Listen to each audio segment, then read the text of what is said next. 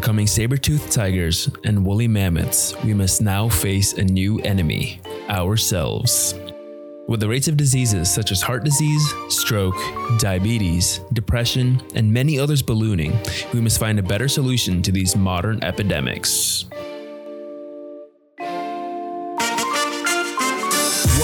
The Preventive Medicine Podcast. We believe in building a foundation of health by means of prevention so that you can build the life you want and find fulfillment with no barriers. Hear from experts around the country on how to take your health into your hands. Take control and build a foundation of health for the life that you want to live. And now here's your hosts, Jason Garrett and Raghav Sharma. All right, in 3, 2, 1. We are now live with another episode of the Preventive Medicine Podcast, the podcast focused on helping you live a healthier life so that you can do what you want to do. I don't know if you all have heard of a little website called WebMD, but today we have Dr. John Whyte, who's currently the Chief Medical Officer of WebMD. Dr. Whyte has had an incredible career already, having worked in the private sector, academia, and in the government as well through the FDA and the Centers for Medicare and Medicaid. As if he wasn't already interesting enough, Dr. Whyte was also previously the Chief Medical Expert and VP of the Discovery Channel. Despite all of his work in the public light, he's still a practicing physician as a hospitalist in the D.C. area, being trained in internal medicine from Duke, and is also a huge advocate for public health as seen throughout his career and work. In this conversation, we talk about topics in public health, the impact of technology on medicine, and the role of the media when it comes to preventive medicine. You all are absolutely going to love this episode. Well, not any more blabbering. Here it is. So again, Dr. Whyte, we're super happy to have you on the podcast. We've been prepping for this one for weeks. We've been really looking forward to this one. So just kind of, piggybacking off of your that very impressive intro, can you kind of just tell us a little bit about how your career got started, what you're doing right now, and where you see yourself in the future? Sure. And, I would say when I started my medical training, I thought I was going to be a surgeon. So I never thought that, I would be in the media world, that I would have worked at a TV station. And, I'm much older than you guys, so WebMD didn't even exist, back then. But that's what I thought I would do. And the reason why I say that is I've always kept an open mind as to a career path. So even though I wanted to do surgery, I was always interested in health policy. So I went to the University of Pennsylvania as an undergrad. I was involved even then in some health policy topics and health economics. So I thought, I want to do health policy. And then you realize when you do surgery rotations that aren't virtual, I guess, that you don't have a lot of time. You can't be involved in learning these other issues. The hours, are crazy. Not that other specialties aren't. But I realized I liked more those aspects of internal medicine, watching that patient over time, being involved in their care. I actually enjoy knowing about a lot of different conditions and maybe not knowing all the details about, the cornea, but, knowing enough to help manage patients. So I really liked internal medicine. And again, throughout my training, even in medical school, I was very interested in health policy. I spent a summer in government, and advice that someone gave me was, if you're not exactly sure what you're going to do, always do a full residency and become board certified. And, that really has been great advice because I work with a lot of folks in health policy. You mentioned I worked in government. A couple areas of why it's important is because, one, it gives you that added expertise. People always ask me if I still see patients. And sometimes it's a curiosity, but other times I think it's a way to try to diminish one's value and perspective. But I also have learned an enormous amount of still seeing patients now. So while I was at FDA and we did a lot on e-prescribing, I would have to say to a lot of the other colleagues, okay, let me tell you how e-prescribing works. Like, this is how it really goes on. Or what are physicians really talking about? WebMD also owns Medscape. Many of you may know Medscape. And, just talking to other physicians, learning what they're interested in, knowing the CME requirements by having to fulfill it. It really was great advice to become a board certified physician. And I did my residency at Duke because I really wanted to become trained as a good clinician. And that has served me well throughout my career. So, I thought I'd be a surgeon. I ended up, going into internal medicine. And then internal medicine also allowed me, to be involved in health policy. And I wanted to come and do health policy. And I tease people nowadays when they say they want to do health policy, because I'll be like, what's health policy? Well, what does that mean? And I was in California at the time at Stanford, and I thought about staying in California. And here was what I also recognized is when I told folks that I wanted to do health policy, I still wanted to see patients, but I didn't want to see patients 100% of the time. You learn this, medicine is very hierarchical. It's a little different now, but everyone was like, John, you know, work in clinic for 5 years or 10 years, serve on some quality committees, and very much kind of like you have to pay your dues. And for me, I was like, you know what, I did an MPH, you know, I know health services research, I still want to see patients, but I don't want to see them, you know, every single hour of every single day. So it was a little bit of a challenge to try to balance it. And I really had to forge my own opportunities. So I ended up coming to Washington, D.C. and working at Medicare, the Centers for Medicare and Medicaid Services, where there actually are a lot of physicians. And at the time that I was there, most of the physicians that were there were disgruntled, unhappy, and were not interested in the same issues that I were. But the important point is I'm happy to talk more, you know, about my career. I don't want to spend, you know, the whole time talking for, you know, an hour. I really forged my own opportunities. I didn't necessarily wait for something to happen. And I had to, you know, go against some resistance of the standard of, you know, pay your dues, put your time in, and really finding that balance and being open to opportunities. Yeah, I think one of the beautiful things there is that you were involved in so many different things, that you have so much different perspective from wherever else you've been, that kind of combines together to bring out the best in what you do. Mm-hmm. So whether it's working at a government position mm-hmm. or with WebMD, you still see patients, so you bring that perspective to it.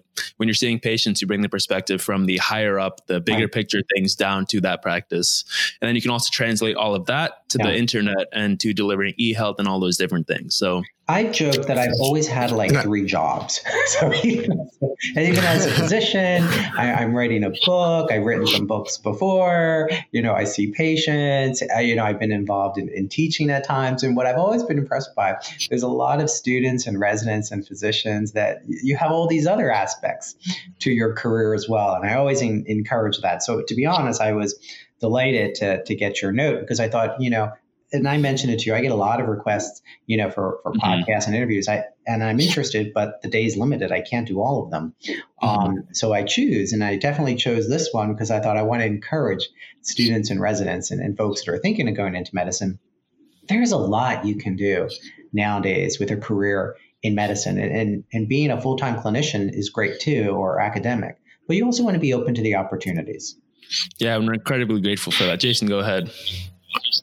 And I think one of the things that I guess is super unique about, I guess, all three of us is you kind of are paving the way for things Raghav and I want to do, in the sense of neither one of us, I think, see ourselves being only mm-hmm. clinicians in the future. So I think both of us have various avenues and other kind of passions mm-hmm. we'd like to help turn into mm-hmm. a career. And I think being a clinician is still very mm-hmm. high on the priority list, but it's just not the only thing for yeah. us. And I think so many people, because medical school, getting in mm-hmm. is so hard, and then, you know, even just getting through medical school residency is so hard. People don't really take the time yeah. to cultivate any other skills or passions. And I think that's a big mistake. Well, I think training discourages it. It's very hard to multitask and to manage time. And it's almost as if you have other interests that you're not committed, you know, to this idea that you want to become a good doctor. And being a good doctor has many definitions nowadays. Definitely. In a previous podcast we had with my PM&R mentor, Dr. Aslan Tariq, he mentioned how even though we have so much going on in our lives mm-hmm. with med school, and then we're just trying to study all the time so we can pass and get into mm-hmm. a good residency and then do well in residency, there's still time to develop all these other skills. Yeah. And then for him, he's mentioned that all those skills that he's developed, like learning how to code, mm-hmm. Building websites, have all been tremendously impactful in his career and mm-hmm. like propelling that sure. and letting him do the things that he wants to do. So I think mm-hmm. Jason and I are on that path, especially with this podcast as well, of trying to do things that we like to do outside of the clinic itself, mm-hmm. like preventive medicine. Mm-hmm. But you do more than that. So I did my research too. You all have outside interests as well, whether it's health and wellness and fitness or communication. So you all yeah. have some interests as well. Yeah. So as a leading off question to that, because you have so many different perspectives, it's going to be interesting to ask you, what does preventive medicine mean to you? And, you know, it's interesting because I feel that in many ways we segregate things that, and people have always said to me, oh, you could easily, you know, become board certified in preventive medicine because I did an MPH, I did clinical training, I'd only have to do a year of something. And then, you know, I could take the boards. And I'm like, you know what?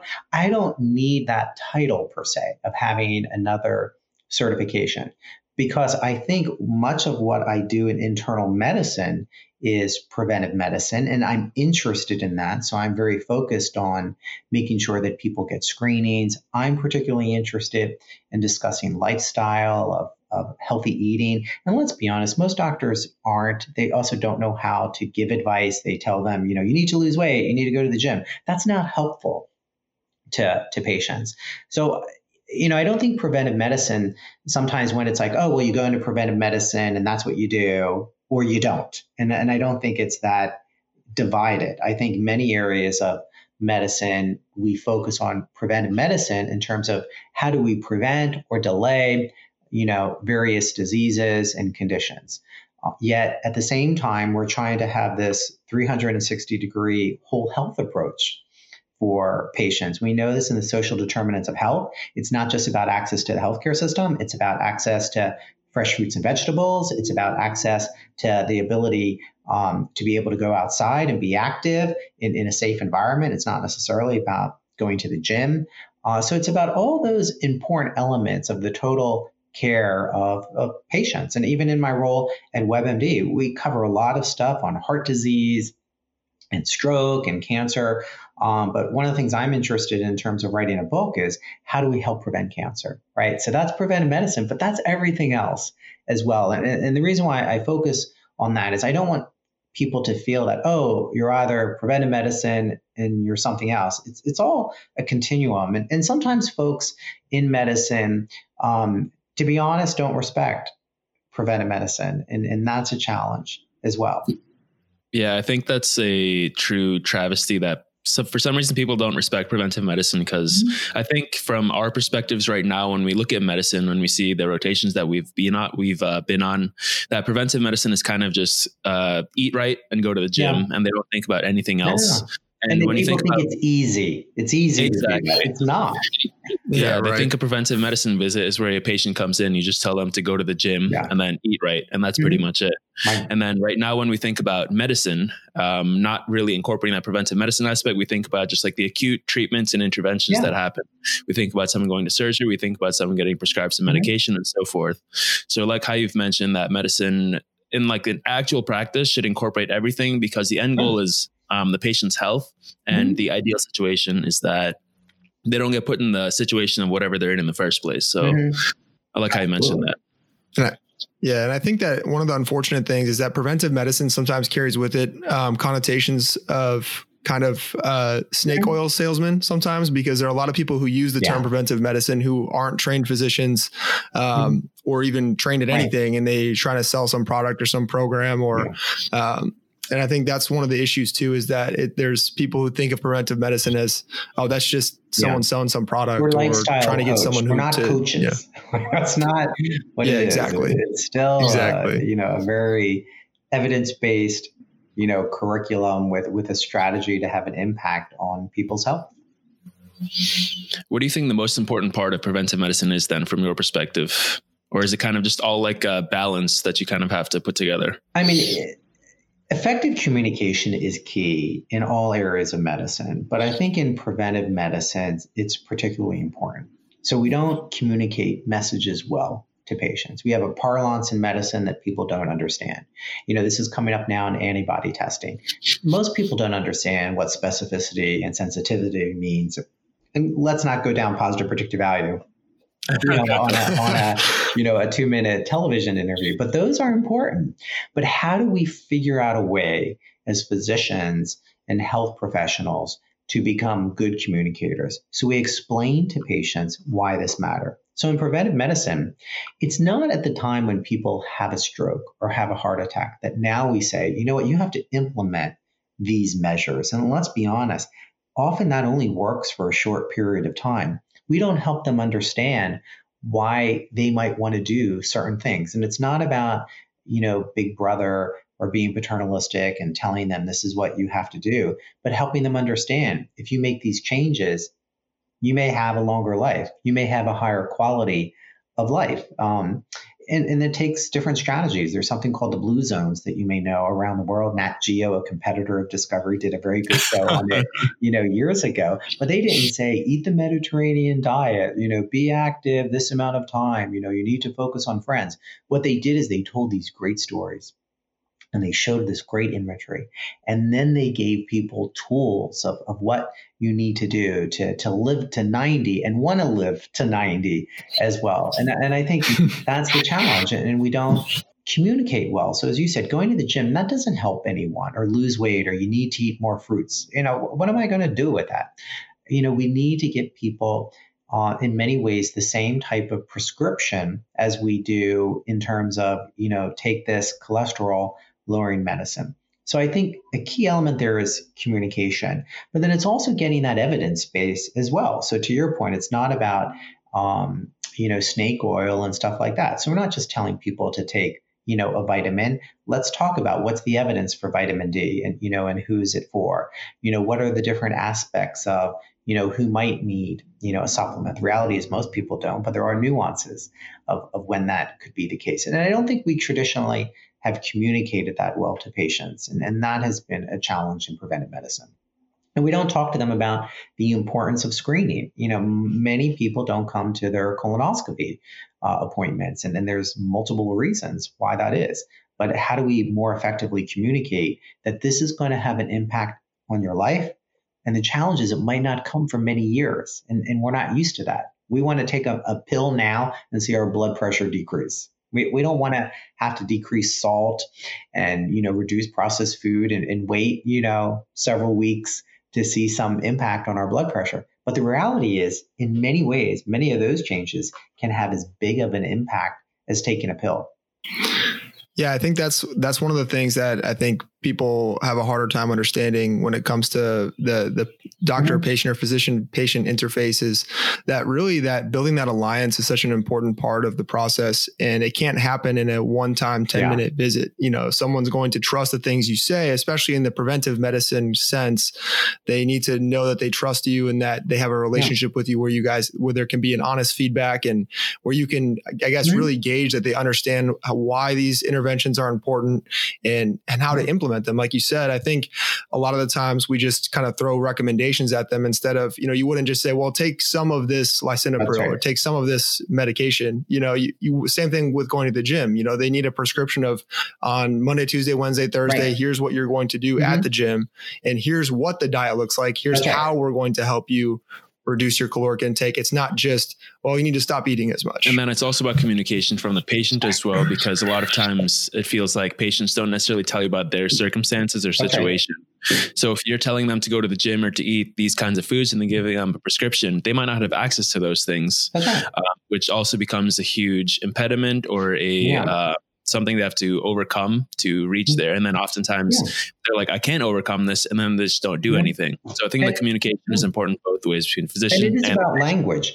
Everyone doesn't have time to go to the gym based on, where they live and their situation. So it's really about being active, and how do you, create a stress on your body. I've done my research, you're tracking carbs or macronutrients or something. Okay, that works for you. That doesn't necessarily work for everyone.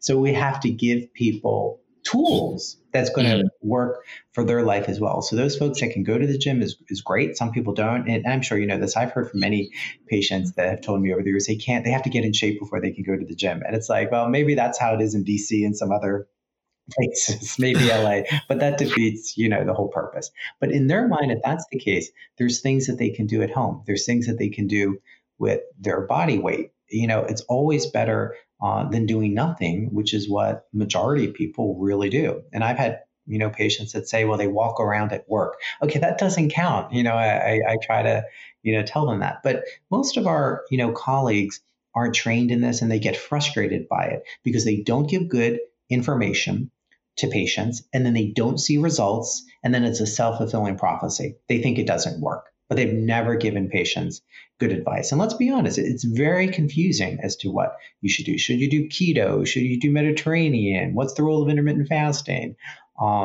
Patients are confused. And unlike WebMD, there are a lot of sites out there that give misinformation, and that potentially harms patients. I like how you mentioned WebMD. I was just going to ask as a follow-up question to that. You also mentioned it earlier, as well as like the Nat Geo. I think you mentioned the competitor for what they were doing. To Discovery, competitor. What do you think the role is of these large media corporations in preventive medicine? Like, obviously, we see that people watch them, and they might have a large swaying feel to it for whoever's watching it. But do you think there's another role for it? What is like? How do they fit in? Yeah. You know, on WebMD, people don't search preventive medicine or in Google. That's not what they type in. But they type in exercise, types of exercises. They type lots of information on diet. Diet and fitness is a huge content area on WebMD because people come to that. Pregnancy is another area as well. That's what people want to learn about. The challenge sometimes in social media and Google searches, those voices that are the most provocative often get the most traffic. And the reason why that was in optimizing search, if I say something crazy about nutrition, you know, some folks are going to believe it and, you know, comment. But even if I get a lot of negative comments, that's going to raise me up in search because I'm going to have a higher level of engagement. And on coronavirus, there's been strategies to then minimize those voices, even if they're high in search based on levels of engagement, the wrong information. But how do we get good content to folks and help them understand that? So I'll be honest, it is a challenge. You know, everybody wants to lose 20 pounds in 20 days.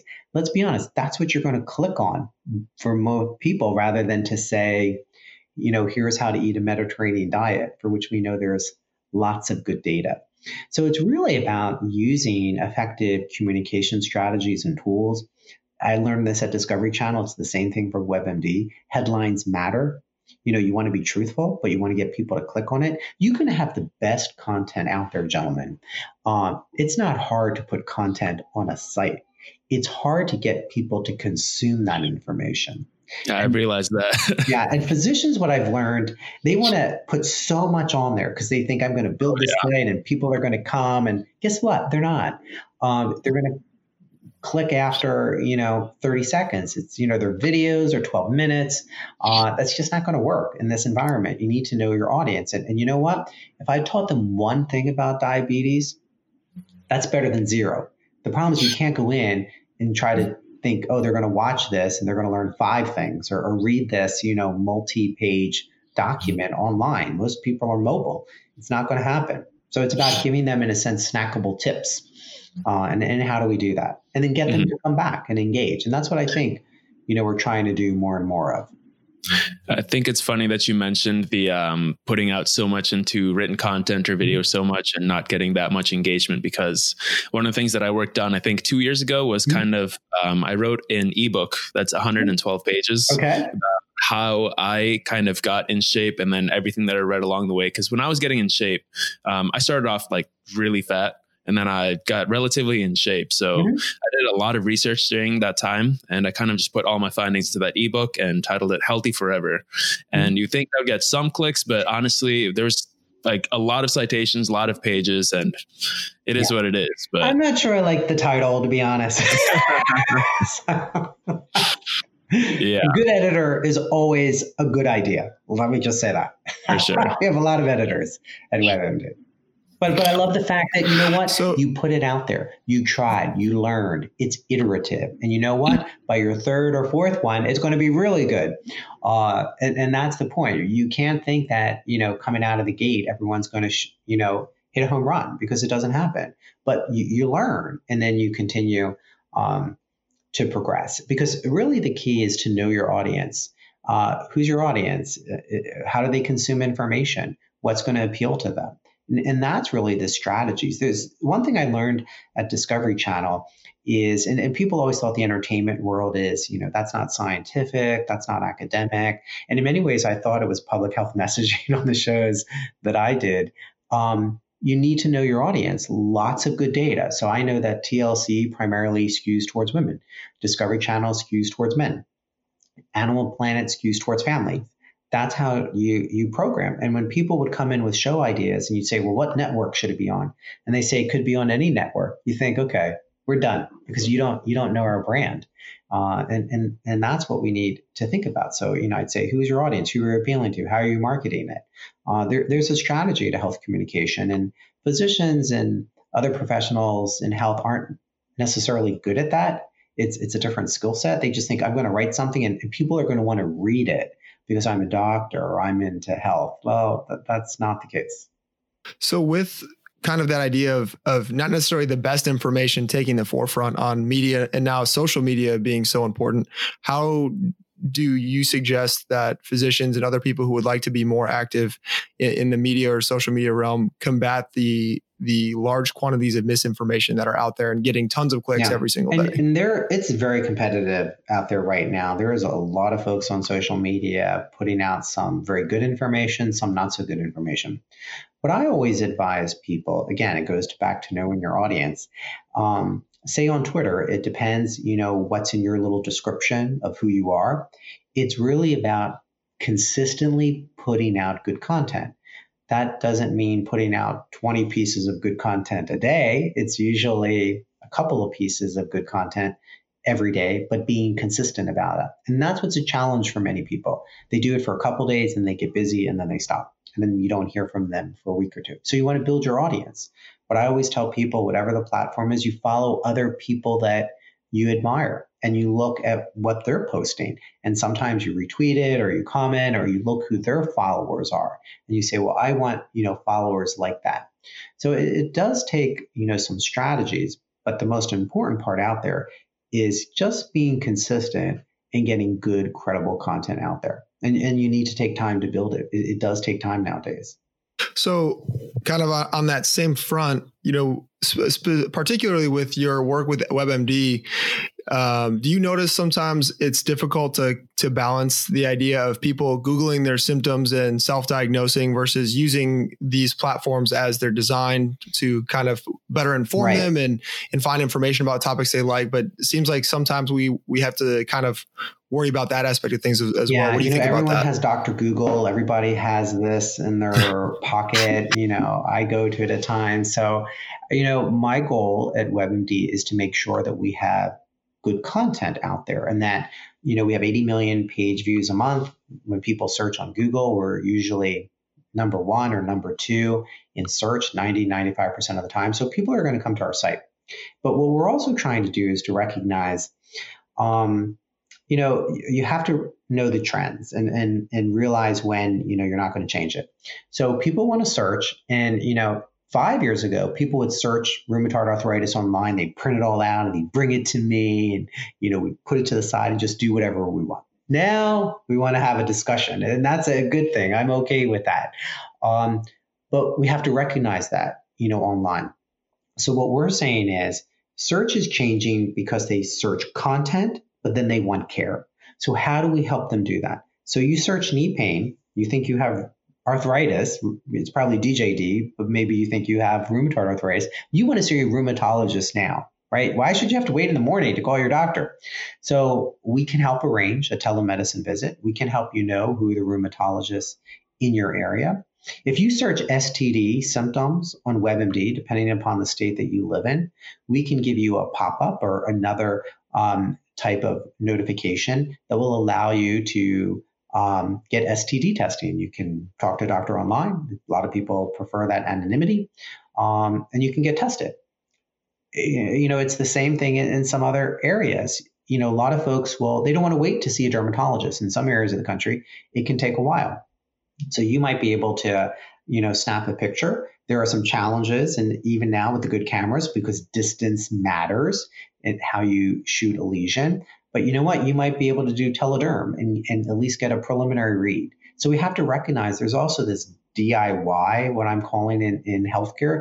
People want to be their own doctor, and that has some drawbacks. But if we don't respond and give people opportunities to talk about it to their doctor, that's going to be a challenge. And that's the biggest way that search has changed. So I get it. People, it's on coronavirus too. You want to search symptoms and then you think you have it, and maybe you're right and maybe you're wrong, but we shouldn't remove the physician from the equation. And that's a big focus of ours. We still want to keep the physician involved because we want folks to get the best care. There's a reason why we go to medical school, and spend many years in training post-medical school.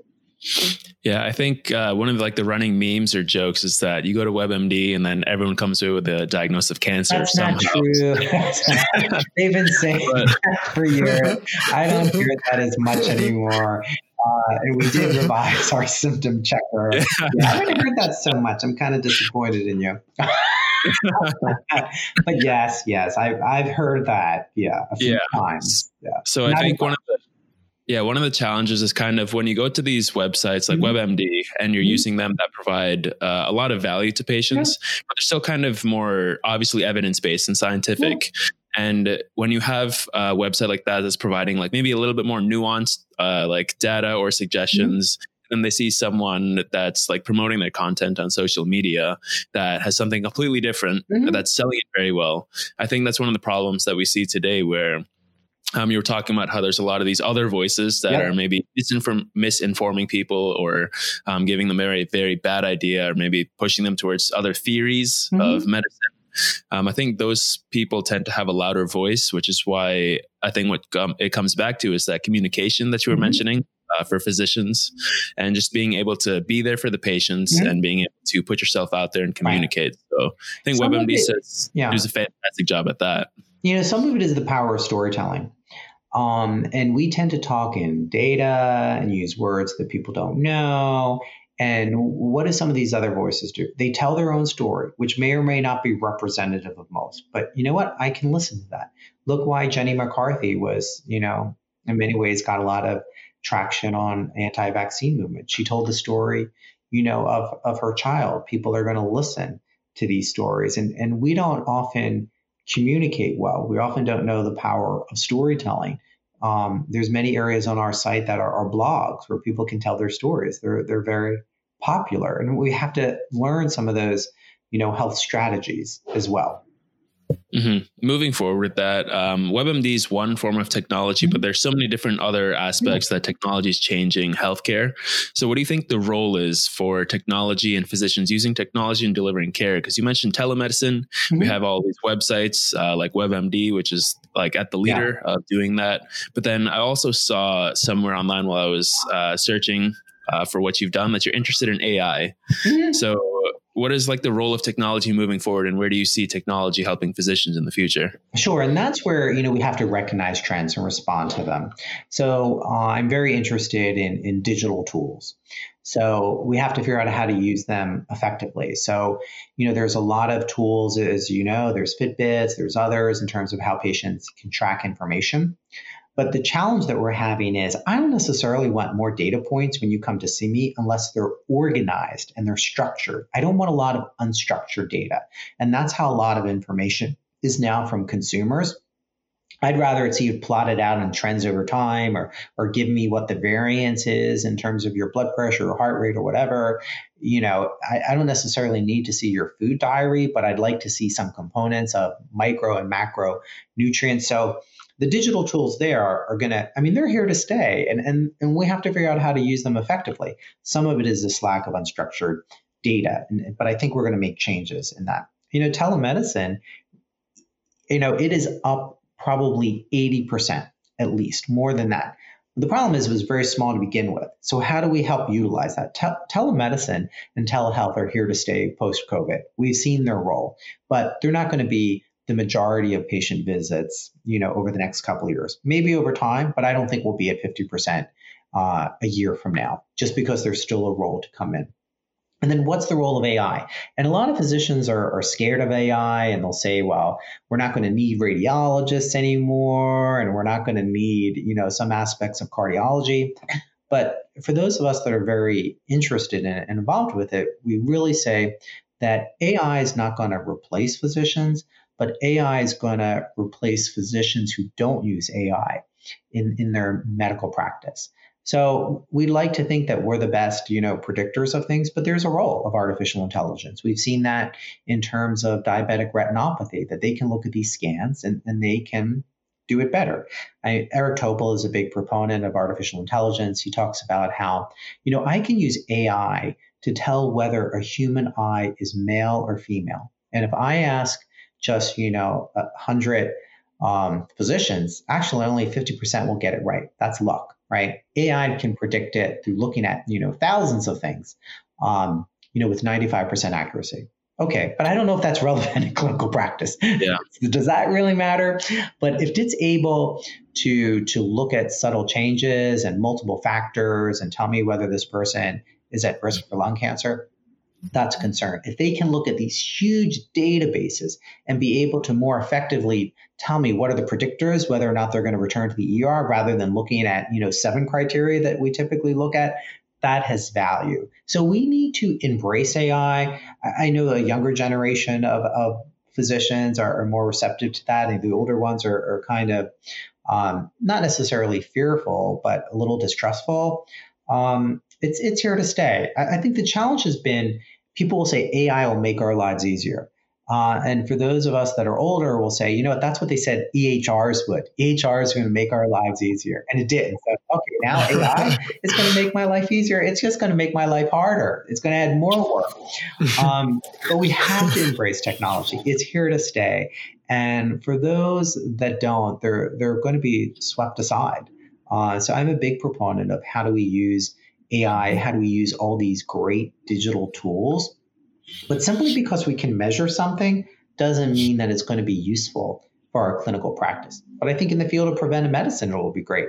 AI could, be very helpful in terms of understanding, what are the right predictors and risk factors to really improve, cancer screening, to provide us better tools to help people lose weight. I don't want to do all that tracking that you're doing.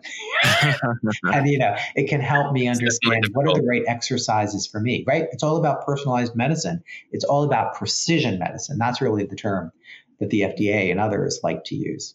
And one thing I've heard that I really like is it's almost like in the idea of if you take someone who's a really good race car driver and you put them in a better car, they'll be a better race car driver. So I think, if we look at it from that scope and you take doctors who are very well trained in both medicine and adequately trained with technology, I think that you improve patient outcomes. You probably will end up removing a lot of clerical error, physician error that just happens. And I think AI can almost be a safety net for us in a certain way, and that can be really beneficial for us in the long term and to the patients in the long term. Right. No, I think it's right. And, the challenge has been, again, this collection. So I'm sure you get a lot of notifications on your phone as well. I don't necessarily want a gazillion notifications when I log in. I do my clinical time at Kaiser, on Epic. Some of those could be lower level practitioners who could automatically be rerouted to them rather than for me to have to look at, prescription reorders or patients calling the call center. Everything doesn't have to be determined by a higher level practitioner. And we need to figure out those strategies as well. Definitely. Go ahead, Jason. Do you believe that? So in this whole idea of our podcast being preventive medicine, do you see a future where preventive medicine takes a much larger role, or do you think we're a long ways away from something like that, where we see a paradigm shift in physician incentives to provide more preventive medicine, or patient incentives from an insurance standpoint to be more preventive? Sometimes I feel like we need a better term for preventive medicine because it's kind of viewed as, it's not as scientific, or it's not as hard, and, it's not as resource intensive. And that's not true, because I think good clinicians all practice preventive medicine.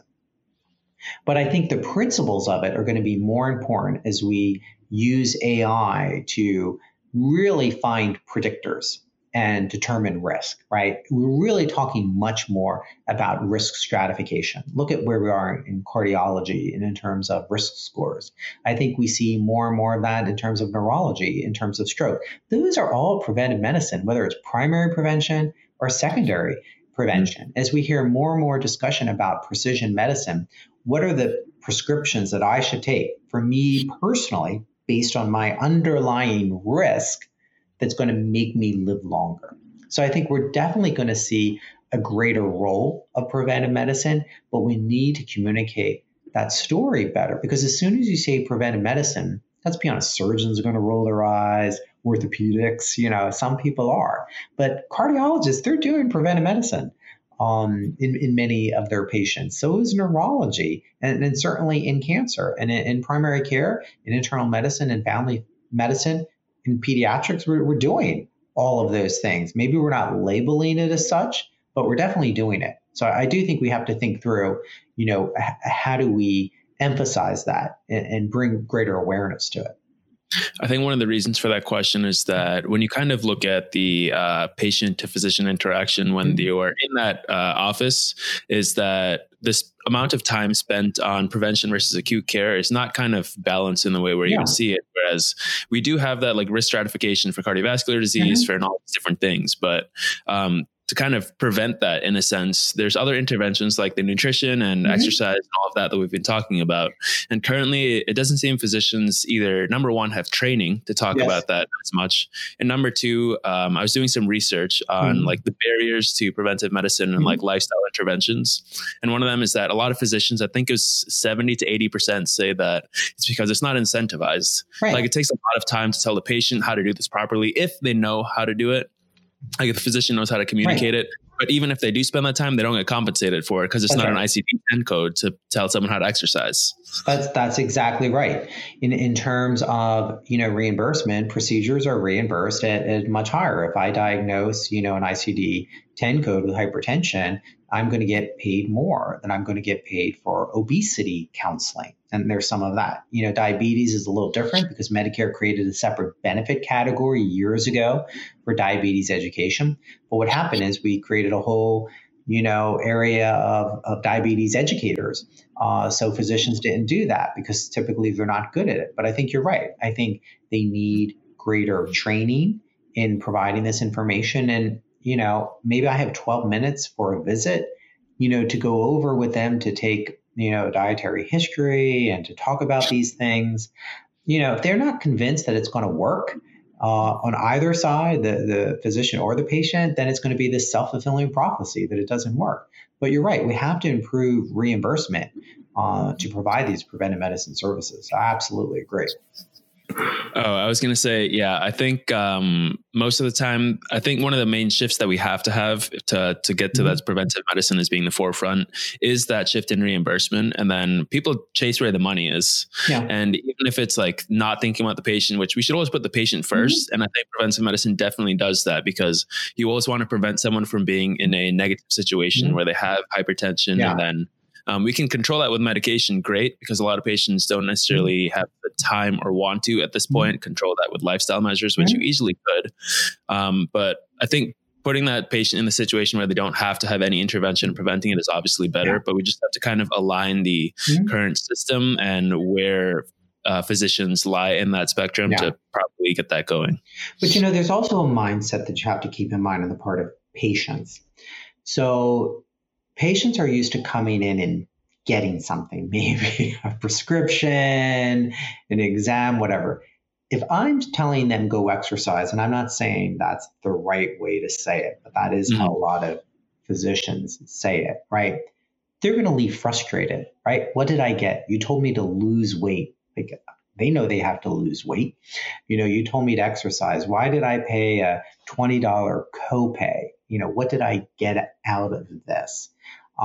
So it's also the expectations of patients as well. That's why some folks have advocated in preventive medicine, we actually give them a prescription, like literally write it down for patients for exercise or nutrition. But then you can also wait 6 months and be like, oh, I'll see you in 6 months. Let's see how you did in, you know, changing your diet. How is that? How's that help? Yeah, because people fall off in like a week to 2 weeks if it's too difficult. Right. And they're like, I'm not going to do this. What are you going to do in 6 months after that? And in some ways, why has intermittent fasting worked for some patients? Maybe it's just total reduction of calories. But you know what? It's very prescriptive. So there's different strategies. People can follow it. And, you know, okay, don't eat after 7 p.m. And I was trying to do it for a while. And I was like, oh, these times are too long. Maybe I'll just do 7 to 7. And people were like, that's not intermittent fasting.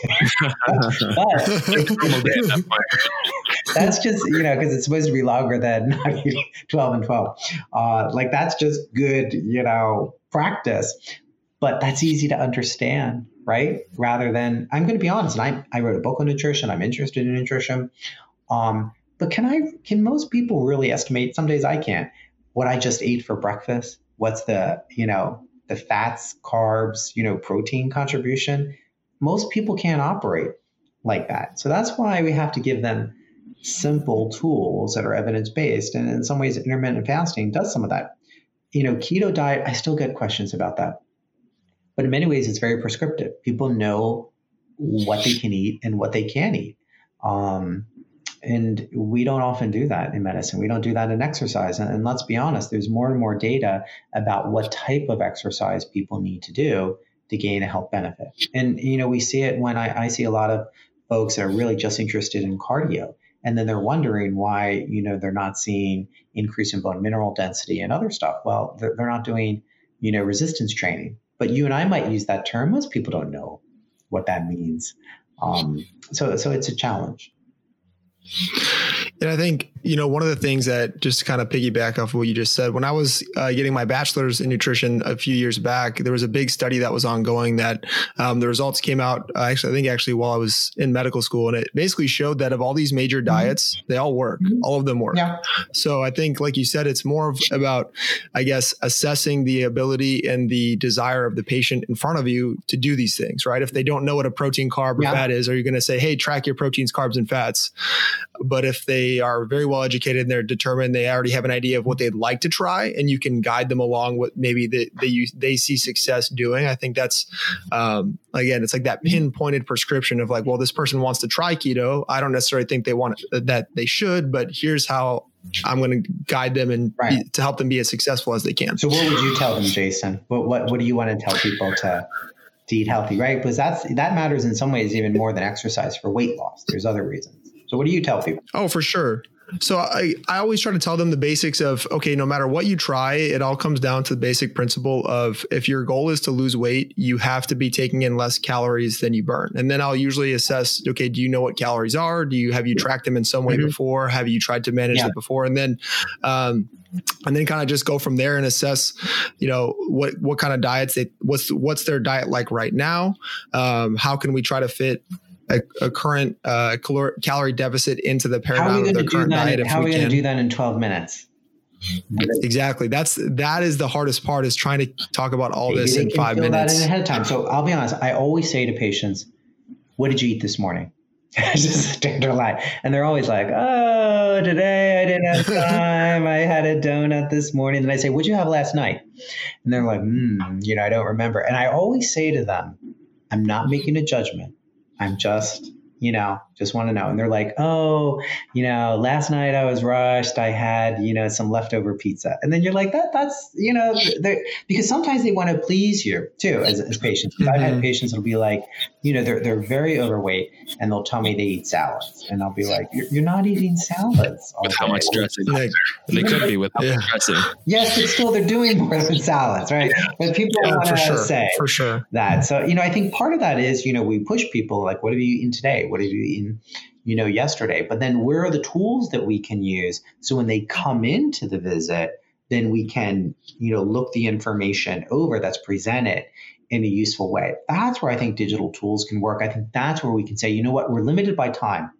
And you know what, that's probably not going to change. So how do we fit that information in and then give people good advice? And you had a very good point about you need to understand where people are, you know, in their journey, and everyone's at a different point. I always say to patients, and half of them tell me they've never heard this. I say, you know what?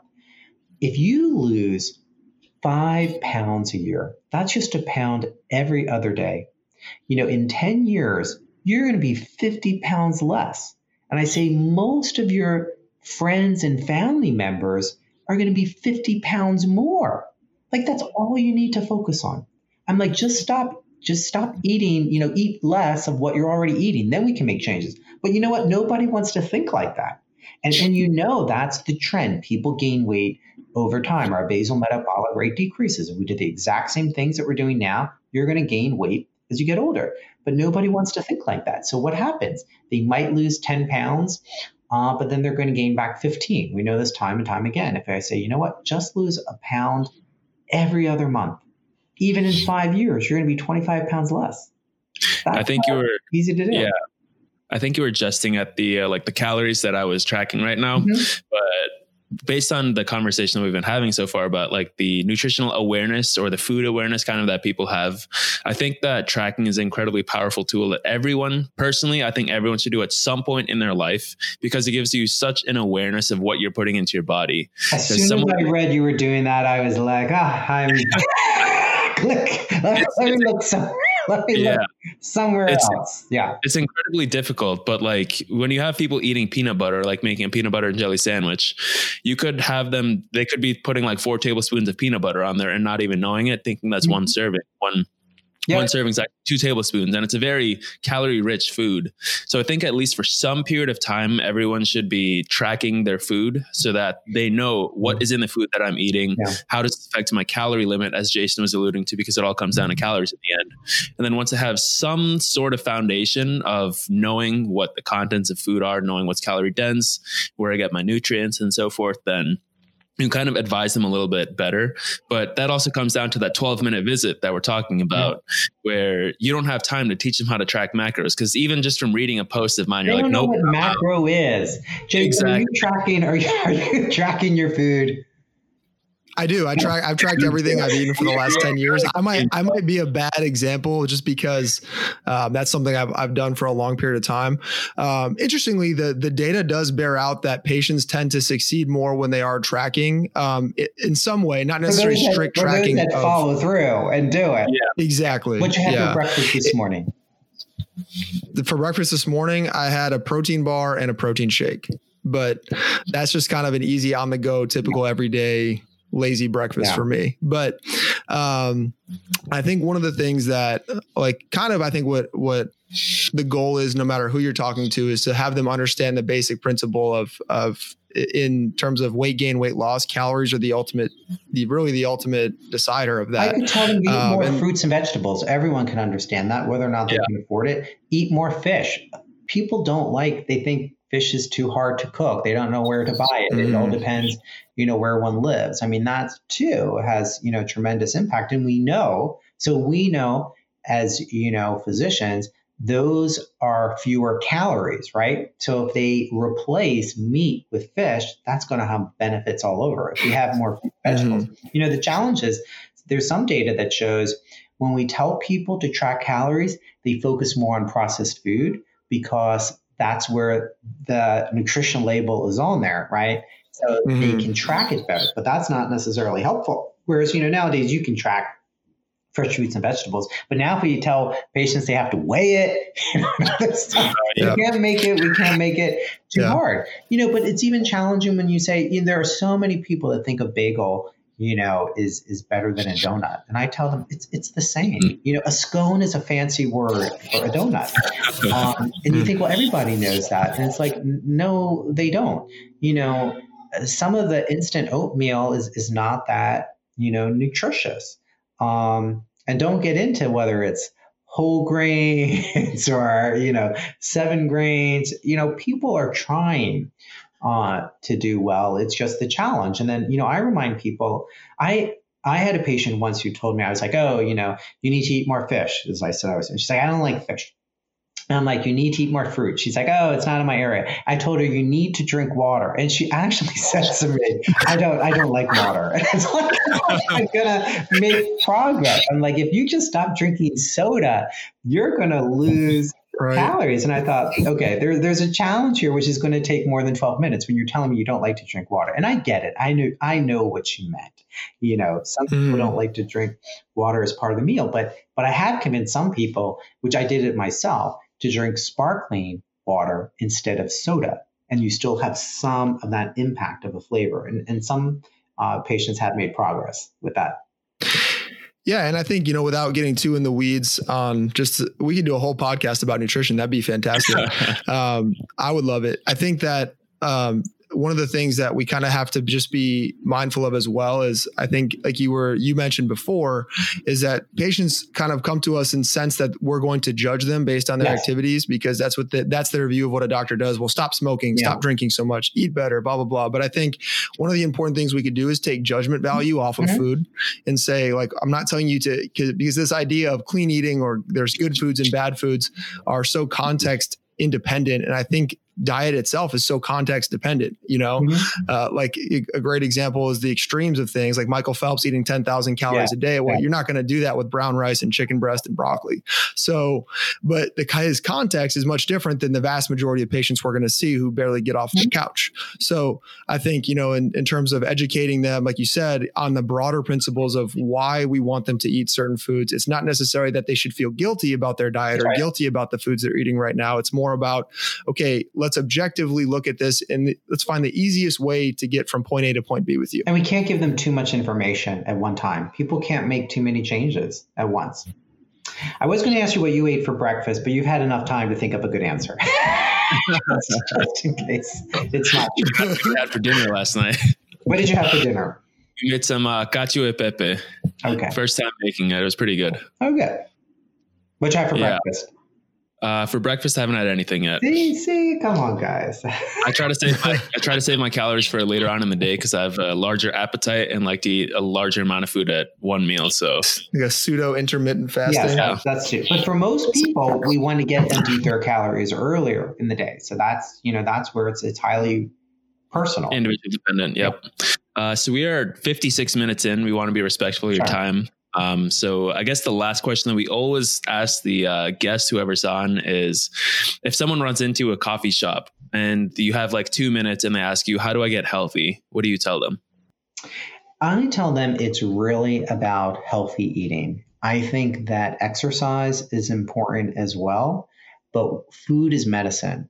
And if they think about they're choosing whether to eat a potato chip or an orange, we know that eating an orange is going to have a much more beneficial impact on them than a potato chip. So I'm a big proponent of exercise. I wish I exercised more, but I do know that the data shows that if they start thinking about food as medicine, they'll make important lifestyle changes, and it has a bigger impact overall on weight loss, and it has other aspects as well. So it's really about healthy eating.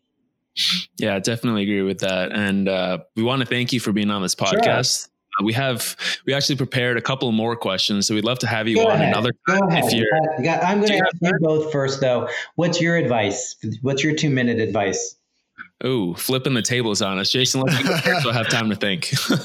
I would say my 2-minute advice is to just get the ball rolling. Like look at where you're at now, think about goals and think about things you'd like to achieve or a lifestyle that you'd like to live, and take one small step today that leads you towards that goal, and try to do that every single day. And I think that from just kind of like off the cuff, I think that there's like, I would agree with Dr. Whyte that I would probably tend towards my own bias of nutrition being the most important thing. But I think for most people, so much of it is just the idea of starting and keeping it going. So whatever it is, whether it's you start with a better diet or you start with exercise, start with something today and let the snowball effect start happening. Yeah. I think Jason and I are on the same page with that. And we had a conversation with Ed Cohn. I don't know if you've heard that name, greatest powerlifter. He was on this podcast earlier, and a lot of what I say is influenced by him because I learned a lot from him, but it's kind of just getting the ball rolling, where a lot of times if you start with a very small step, and maybe it's just like going for a 5-minute walk or replacing or drinking more water, not even replacing soda, but just doing something. And it gives you more of a idea that I can do this and I can make these small changes. And then you let those small changes compound over time. And before you know it, after like a year, 5 years, 10 years, they're in a much better spot than they were at the beginning. So. Dr. Whyte, I have a question for you in terms of this may be a little bit more philosophical in nature, but do you think that in terms of how a patient views themselves? So one of the things we talk about sometimes on our podcast is building a resilient patient population. So do you think that how a patient views self is ultimately the most important thing in terms of making the right decisions going forward? Absolutely. And I've seen this more in male patients than female patients. I'm not trying to be sexist. I've often have told, you know, Kaiser is very good about giving patients their BMI. And I told, and this happens at least a couple times a year. And I tell the male patient that you're overweight. And I'm not joking. 6 times out of 10, at least more than half, they'll say to me, no, I'm not fat, I'm muscular. And I'll be like, you're not. Like, I don't say that. But in the other areas, a lot of overweight patients do not see themselves as overweight. It's much more pronounced in men. So if I see myself as muscular, I'm not going to make those changes because I think I'm healthy. And I've seen that time and time again. So how they view themselves is very important. It also goes into the misinformation when people read all this about vaccines, and they'll be like, well, vaccines cause autism, vaccines cause cancer, I'm not going to take it, because in their mental framework, they don't believe the data. But you're absolutely right. How the patient sees themselves matters a lot. I mean, this comes up too a lot. So I often see patients that are other doctors' patients that I'm filling in for. And in diabetes, you know, type 2, predominantly overweight. And I tell patients that if you lost 10, 20 pounds, you probably could come off, you know, your metformin. And it's relating to your weight. And I hear this all the time from patients who say to me, I've been overweight for 20 years. I've only had diabetes for 2 years.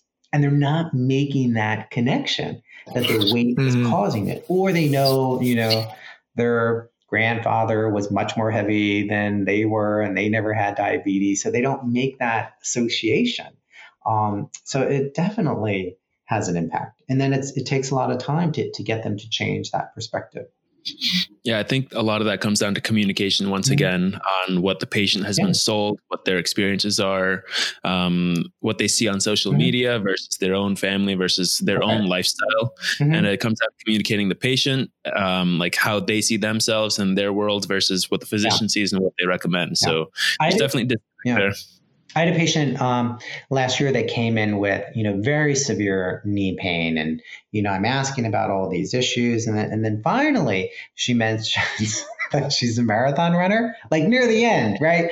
And I'm like, and I'm not joking, you can't make this up. And I'm like, do you think do you think your knee pain could be relating to your running? And she's like, no, because I've been running for 10 years and I've never had pain. And it's really only been these last few weeks. And I'm like, because it's, you know, cumulative over time. And I'll be honest, she did not think it was relating to her running, and she was not going to stop her running.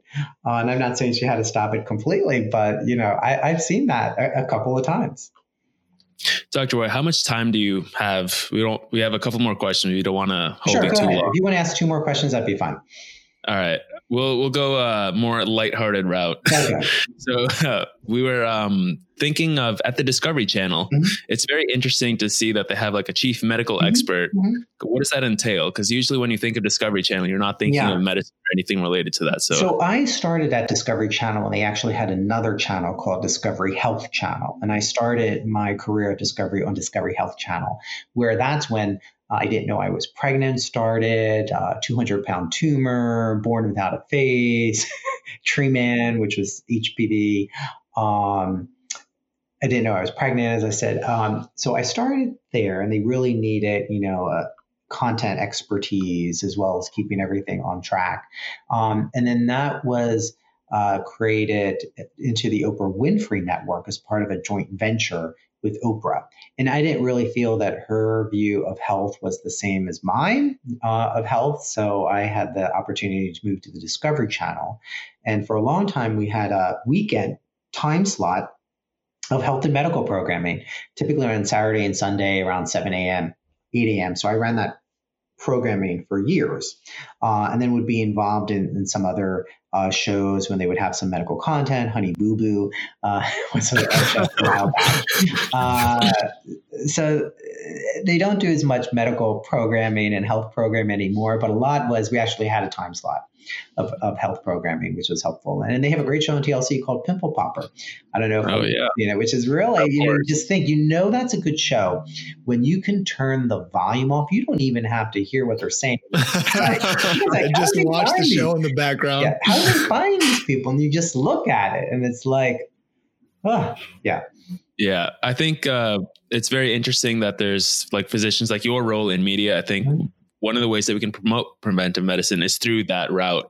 Where right now you have shows like Dr. Pimple Popper, where there's one thing, but if you can make preventive medicine more sexy or appealing in a way, then I think that could go. But that leads to my first point. You have to show the initiative, and you have to be creative. Don't think that anyone's going to come to you and say, you know, you should be on this show or that show. Maybe. But you're going to have to come with those ideas and pull it through. And then kind of just my last question for you is, I mean, I imagine you're an incredibly busy man. How do you take care of yourself? So, you know, a lot of the times physicians probably do a pretty poor job as leading by example in terms of taking care of ourselves. So what do you do to take care of yourself? And I'll tell you, I have two young children, and sometimes I look off to the side because at any moment they could break in. Two young, adorable boys, 7 and 5. And I'd like to think, like, why aren't I, you know, at a better weight? Because you're like, I'm always running around with them. And then maybe that's because we don't balance it well, and we eat a lot of their crappy food, sadly, that children have when they don't finish their plate. But I'll tell you what I have tried to do, and I'm not good about being at home. So, you know, I try to exercise 3-4 times a week, but personally, I like going to a gym. So that works for me. I like going to see other people. I like using machines. We don't have a home gym. I could get one, but I'm like, that's not going to work for me because my kids are going to come down there and follow me, and I'm not going to have my 45 minutes of free time. So I do try to do that. And I'll be honest, I traditionally have scheduled that into my calendar so I can do it. So before, we used to live close to a gym, so it was very easy, a 5-minute walk. Now I'm a 20-minute drive. So I actually schedule it. So I make a priority, and I look at my calendar, usually on Sundays, and say, like, when can I go? And then I am trying to do a better job at eating. And I'll tell you, being at home all the time under quarantine, I know it's harder because you know, I wouldn't normally eat something at 10 o'clock at night. And sometimes when I'm still up, because it's easier than ever, I do. Yeah. And you're limited by what's around you. But I have made that conscious effort to eat more fruit. I eat oatmeal this morning, and I really have made that effort to eat oatmeal.